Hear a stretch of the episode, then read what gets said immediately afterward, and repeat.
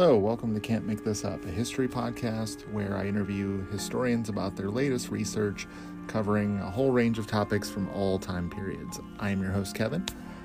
Uh, today I'm going to be speaking with a historical novelist named Kim Taylor Blakemore.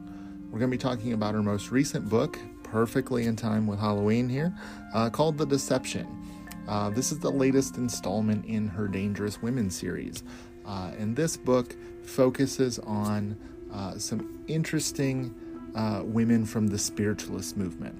The spiritualist movement is a movement from the mid and late 19th century uh, in which women uh, were claiming that they could communicate with the dead. Uh, some very much believed in the phenomenon and in the supernatural elements of it. Some were outright fraudsters and con artists. It's a fantastic interesting uh, little piece of American uh, religious and spiritual history. Uh, so, Kim's going to join us to talk about her novel uh, and to talk about a little bit of the research she did into the spiritualist movement. Uh, if you find that you this book interests you and you want to read the novel, uh, there is a link for it down in the description of this episode in your podcast app. And then, of course, if you would like to uh, follow along with the podcast, you can, of course, like and subscribe on whatever you're listening to. Uh, please rate and leave a review. Those things are super helpful in getting the word out about the podcast. Um, and then also, if you want to follow me on social media, I'm at CMTU History on uh, any platform uh, that's out there. All right, I hope that you'll enjoy uh, this conversation about the deception. The You Can't Make This Up History Podcast, bringing you strange but true things from the past. It's not the average history that you learned in school. We're bringing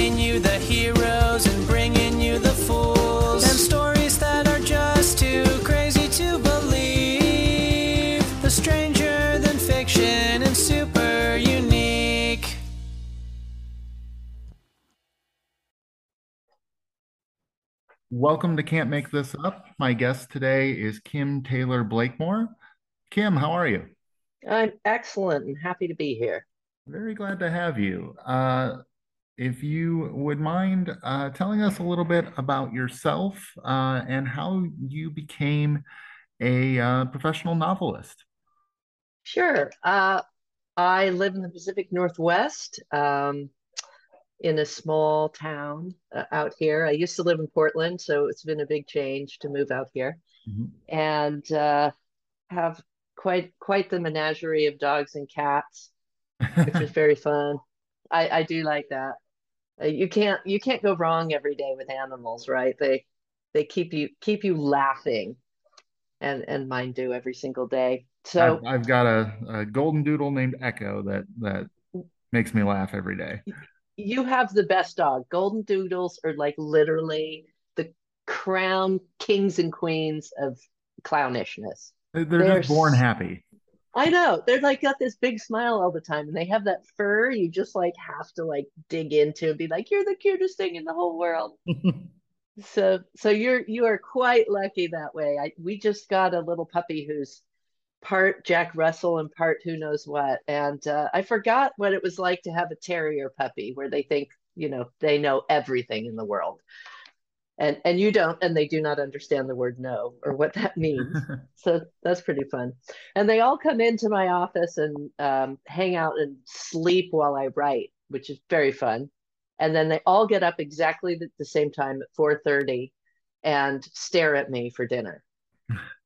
So that's that's very fun. So you have a So team of that's- that's- co-authors on this book. I do. These are all these are all co-authors. So so in terms of if we got back to the writing part and away from the dog part, um, I had actually started writing years ago. I had done two YA books, um, Cissy Funk and Bowery Girl, and then I didn't know what to do because I didn't want to continue writing in YA. And then life sort of happened, and I became a dean at a business college, and that took a lot of time. And during that whole time, I just started working on figuring out what I wanted to write next. And so I taught and facilitated workshops for a group in Portland called PDX Writers. and continued to figure out the stories I wanted to tell. And I ended up writing The Companion, which is sort of the first in this series of three books. The Deception that's coming out is the third one, mm-hmm. um, all set in New England in the uh, eight, between 1850 and 1870. So that was I was writing that, and it was fairly gothic book, and I uh, didn't have an agent. I wasn't thinking of that at the time. I was just trying to get a book done. And uh, like halfway through it, I realized it was a pretty commercial book. So I chose to um, change track a little bit and say, you know what, finish the book and look for an agent. So I, I did that. I was uh, successful in that, very lucky. And we sold the book to Lake Union Publishing, and then they have subsequently published that after Alice Fell and the Companion and it, has been very fun because New England is such a great area for like every religious movement, every movement you could possibly want in the US. So the suffragettes were there, excuse me, the suffragists, uh, the abolitionists came from there, the transcendentalists were in there. The, the Great Awakening one and two, which were the big, huge religious revivals, came from there and um, as did spiritual spiritualism, which is what the deception is uh, talks about a little bit within it. So that was very fun to write. All right, so uh, with the book uh, coming out this Halloween season, uh, mm-hmm. The Deception, uh, if you could give us kind of your your quick couple minute pitch on on what this novel is about. So the deception is about a woman named Maud Price who used to be a child medium, uh, and she has subsequently lost her fame, lost her reputation, and lost her spirit guide uh, that was very successful for her as a child. And she's struggling to make ends meet. And she is given the name of a woman who can help her regain all those things her guide, her reputation, and her fame. Uh, and that woman is Clementine Watkins, and she happens to be a very talented fixer of mediums and medium seance problems. That's a great so, name for a character, by the way. thank you.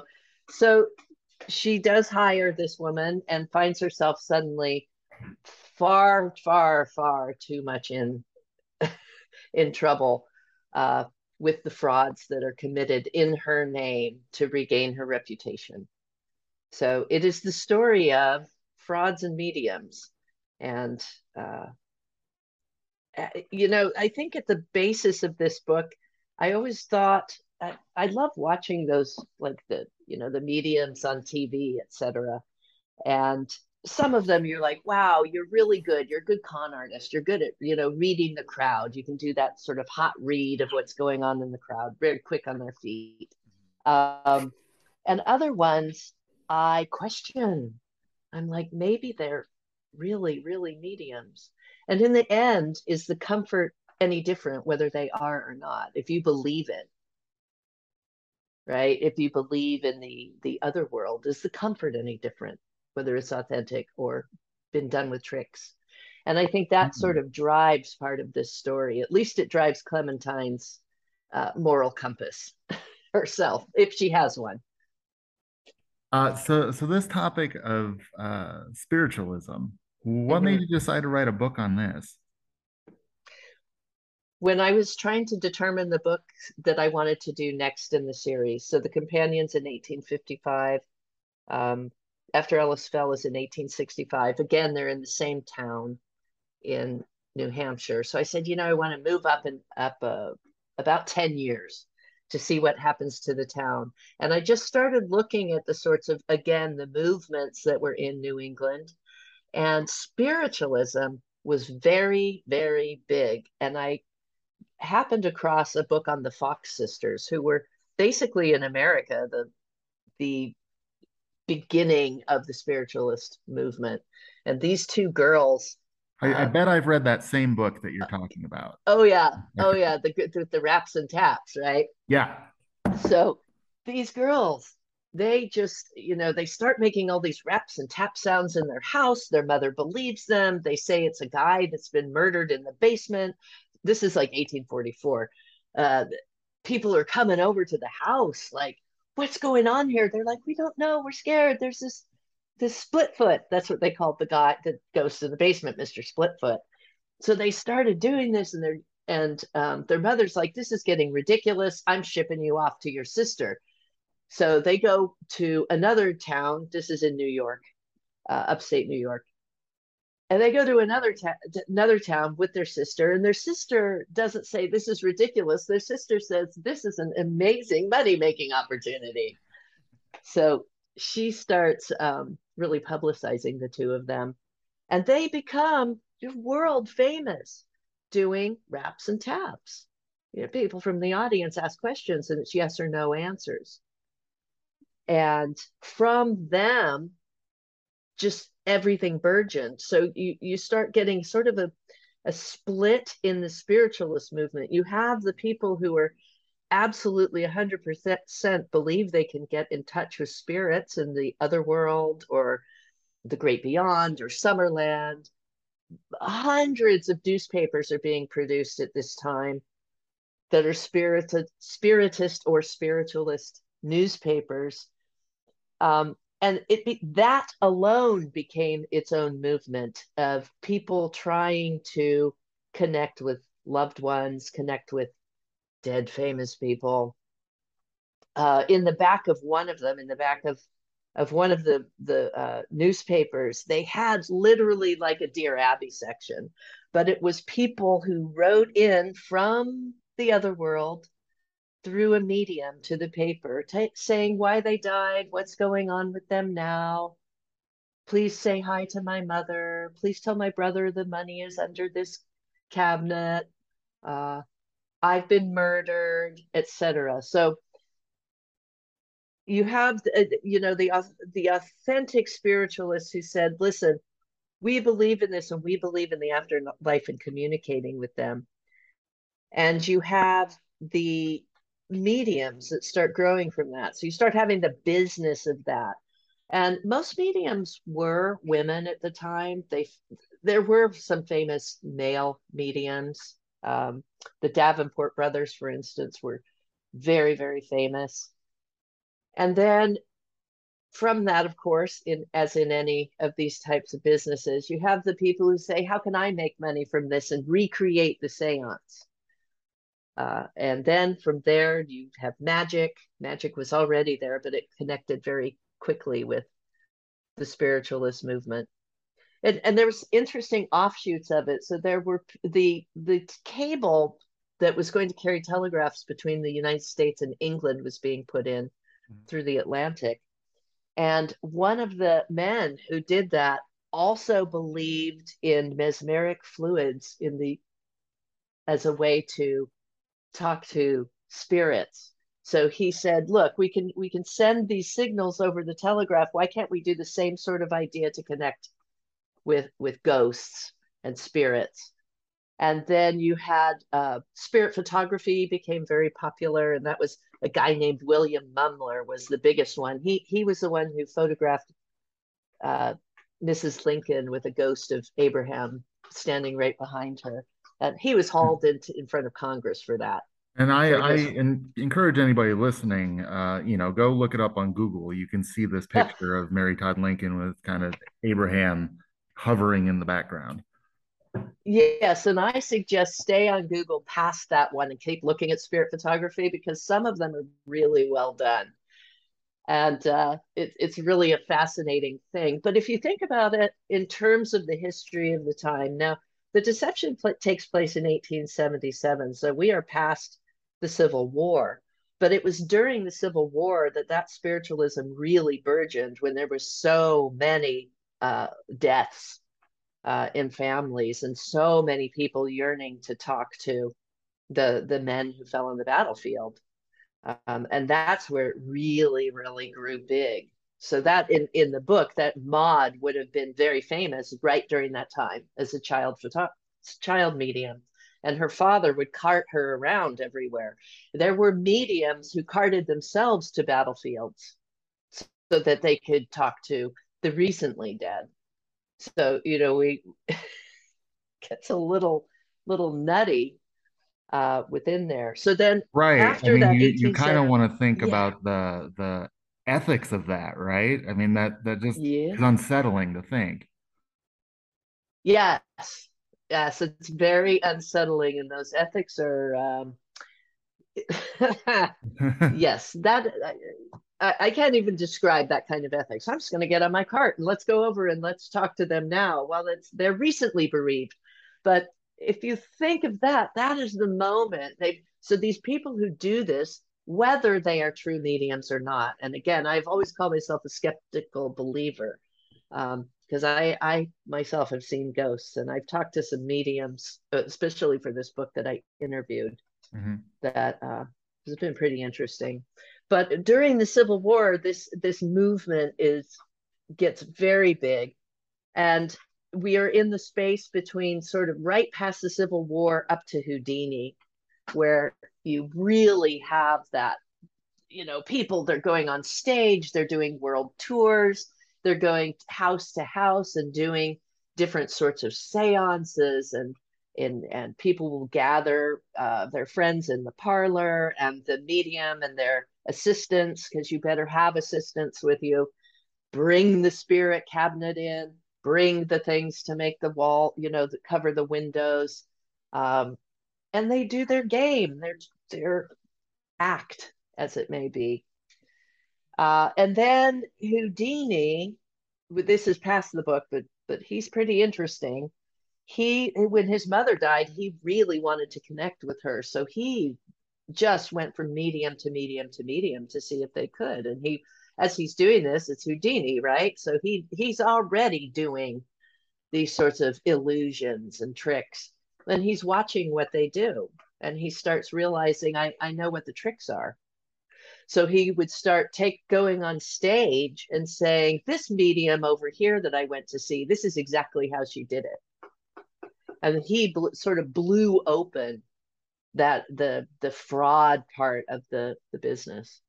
Uh, so today he'd be he'd be considered a, a debunker. He's a debunker, yeah. Yeah. He was the, you know, the most famous debunker. My favorite word. I love that word. the debunker. Yeah, and he was always like uh, at odds with Arthur Conan Doyle, who wrote Sherlock Holmes, of course, who was very much into the spiritualist movement. So they had years of being at odds with each other, but still managing to speak together. Mm-hmm. Uh, yeah, so it's a fascinating, fascinating period in terms of that, and in terms of you know some things i found interesting about the the spiritual movement itself was it was not like a church. So there wasn't ever um, sort of that you know here's our priest at the top and then the people underneath and these sort of layers to a church. It was very decentralized and that was on purpose but because it was decentralized that's it couldn't stay together so it's sort of like everything sort of started to fade out and the groups faded out. Although you can still go to a spiritualist college now if you wish. That's kind of how the paranormal community is today. There's not really a mm-hmm. any definition to it. Mm-hmm. Yeah, agreed. I had a really interesting interview with a medium who was recommended to me and it was fascinating to talk to her but she, you know she has she said there's a lot of frauds in this and she's part of a group that is wanting anyone who says they're a medium or psychic that they have to prove they are through some physical way so they want to certify them so that they can start debunking things and getting people to stop spending their money on, you know, all the frauds, which I found really interesting. Uh, well, that is She, interesting because most of your professions, that's how you end up with professional uh, licensing associations. uh-huh, You know, they want to weed out fraudsters, and you know, we did this with doctors, we did this with uh, dentistry, all, all kinds of things, lawyers. yeah, exactly. And I think it would be interesting because you can fake so much now and you could find so much on the internet about people before you even meet with them for a reading.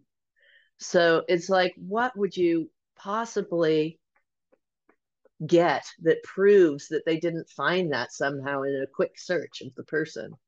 Hmm So, you know, so I, I did the interview with her, which was really interesting because I wanted with Maud to, she's a really, truly a medium. She, I didn't want to be like, here's the Hollywood version and there's scary ghosts and she has a trance and whatever. I really wanted to, to dig into some of the ways mediums see spirits. So Maud in the story hears spirits. She's clairaudient um, and that's what she mostly does. And and she's asked about it at one time and she's you know what's it like when they come? And she said it's like having a french horn put to your ear and every note blown at once.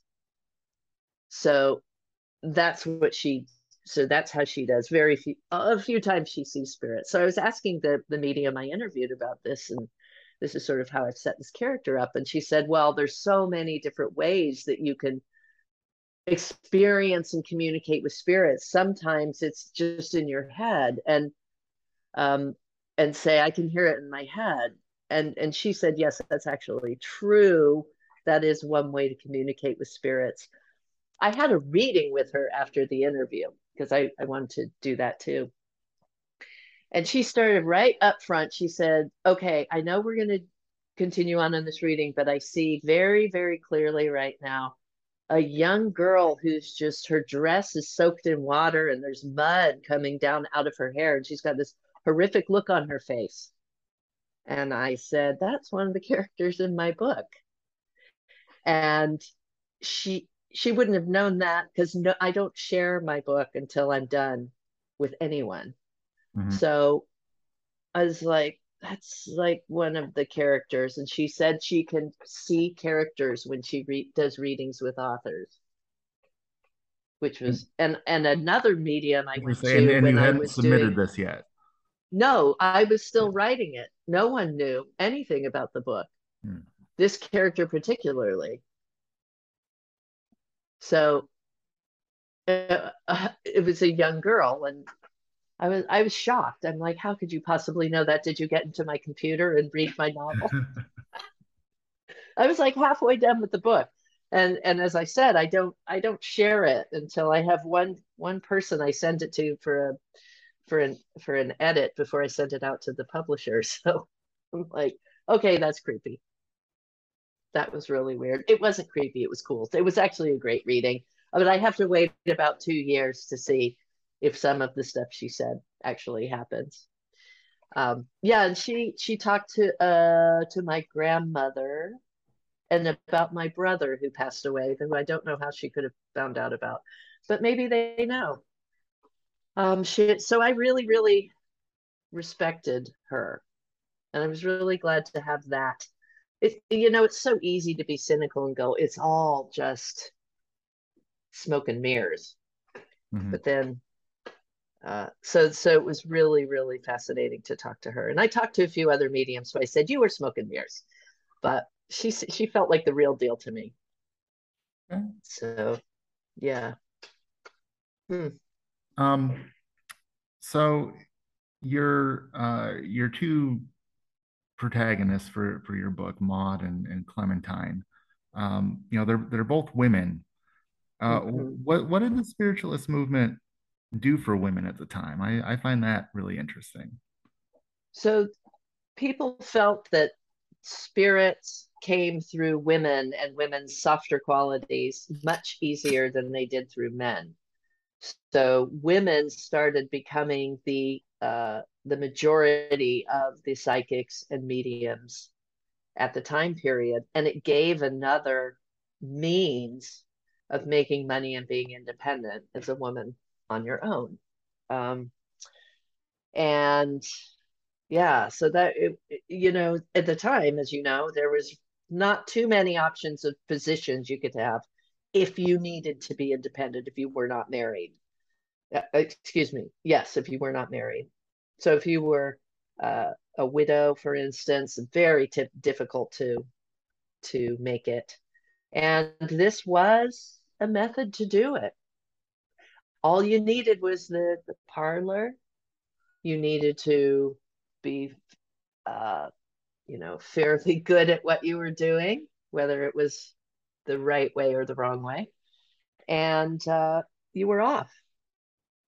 Yeah, I, I, I think that's a it's a interesting uh, way for women to kind of get outside of social conventions at the time. Mm-hmm. They also, you know, and you you bring up social conventions, which is great because it also gave women a voice in a very interesting way. Because it was outside of social conventions, if you had someone who uh, who had the spirits come through their body and speak to them, there was oftentimes that spirit that came through them had their own voice and they would be very political very much about you know what's going on with the women's with women's rights and women's right to vote or they'd be very flirty they'd be just absolutely not what you're supposed to be as a woman in the time period so it gave this tremendous freedom to sort of for that medium to just speak their mind Mm, so, so the spirits would come through and advocate for women's suffrage or something like that. Yes, exactly. And then they'd be like, "No, no, that wasn't me. That was Mary, you know, Mary Abbott, who was who died in Connecticut in 1720. She came through me and said this, not me. Give me my money, please." So, yeah, it's. I mean, people had the craziest sorts of sorts of spirits that came that, that they couldn't possibly know. They'd be like some some Indian tribe from Brazil. They would so that you can't prove it, right? Mm-hmm. They'd be like, I'm a little child who was killed in the Amazon, but I'm here to see you. I love you all. It's like, well, how do you speak English? but it was, you know, it's like people believed it. And when you're when you're grieving and mourning and you're looking for is there another world beyond this? You're pretty open to it. Um, so that kind of leads me into into my my kind of last question for your book is you know kind of the the characters that they're interacting with. Uh, you know, to what extent do people believe this? That's a good question. I would ask. I I, I don't have any data on how much people believe this and you hear it now you know people will be like oh yeah I, I i talk to my dad or i see him or when i see a dime it's my dad leaving leaving it for me uh it's a sense we don't want to let go of them in some way and i think that's very beautiful that, that we keep those connections mm-hmm. and the spiritualist movement itself there is still a very small faction of people but i think a lot of people, you know, and and the the fact that you that when a medium comes on TV and they do something, it's it, they're very popular. So we, we are still reaching for that. Can we get beyond beyond the veil? What what's out there? Uh, well, Kim, uh, very much. I, I really like this. I think it's a a really cool topic. I like that you really grounded it in in the history of this movement, as, as opposed to like you said, going for the uh, you know very uh, Hollywood horror film style. I think this was a was a really cool uh, idea for a book and very well done. So, if somebody would like to uh, pick up a copy of The Deception, uh, where can they go? Well, you can go to your bookstore, you can go on Amazon, you can go directly to my site at kimtaylorblakemore.com. Uh, any of those places would be great. It comes out on September 27th, but it is in pre-order right now. And if you if you pick it up and you you write me and show me your little receipt, I will send you one of those very cool tarot cards. Oh yes, uh, we were talking about that before yeah. we started recording. Tell people about the tarot cards. Yeah, so instead of giving a book plate or a bookmark, I had a a sort of it's like a bookmark, but it's the shape of the tarot card, and it's this beautiful sort of creepy design that's very very fun and I think goes with the book. And I will send that to you if you send me your receipt that you got the book. Uh, and Kim was nice enough to send me one. They're they're very cool. I, I really like it as a bookmark. Um, it's hard to it's hard to describe them on a podcast, isn't it? Let's see. There's two hands. One woman has holding the dagger. Another has a rose growing through her hand. uh, I will. Uh, I'll I'll post the picture of mine on Twitter if that's all right. If people want to check that out. Oh, that's cool. Yes, of course. That's okay. great. A last question for you: uh, Is there any uh, mm-hmm. hints you can give us for what you're working on down the road? Sure. Uh, I have a book that I'm just finishing up that's called The Good Time Girls. It's set in 1905 Kansas, and it's about two ex dance hall girls on a road trip of vengeance. And that should be out in May. And I'm researching another historical thriller about resistance in Germany during uh, Hitler's. Great. You got some excellent pro- uh, projects in the hopper, it looks like. All right. Well, maybe we'll have you on again then. I would love it. All right. Uh, well, Kim, thank you so much for joining us uh, today. Kevin, I really appreciate it. Thank you so much.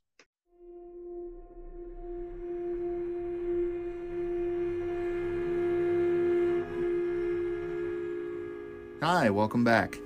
Uh, I hope that you enjoyed my conversation uh, with Kim about her latest novel. Uh, of course, if you want to pick up a copy of it, there's a link for it down in the description of this episode. Uh, it's a fun it's a fun period to take a look at. So I hope you enjoyed this as much as I did. Um, looking ahead, uh, October suddenly became quite busy. Uh, got to speak with author from the intelligence community, Nicholas Reynolds. Uh, we're going to be talking about his book, uh, Need to Know. Look for that in a couple weeks. Uh, and then I'm very excited to um, talk about a book that uh, kind of appeared on my radar uh, suddenly here in October, but I'm super excited for it. Over My Dead Body Unearthing the Hidden History of America's Cemeteries. Uh, so look for that before Halloween, and I'll be speaking with the author, Greg Melville. a couple other things to look forward a little bit later on. Uh, doing a book about uh, Civil War, uh, and then looking at another book for November, looking at the reign of Pharaoh Akhenaten and Nefertiti. Uh, so that'll be a lot of fun. We've never done anything on Egypt before, so I'm looking forward to that. So lots of things uh, coming around the bend. So until then, see you next time.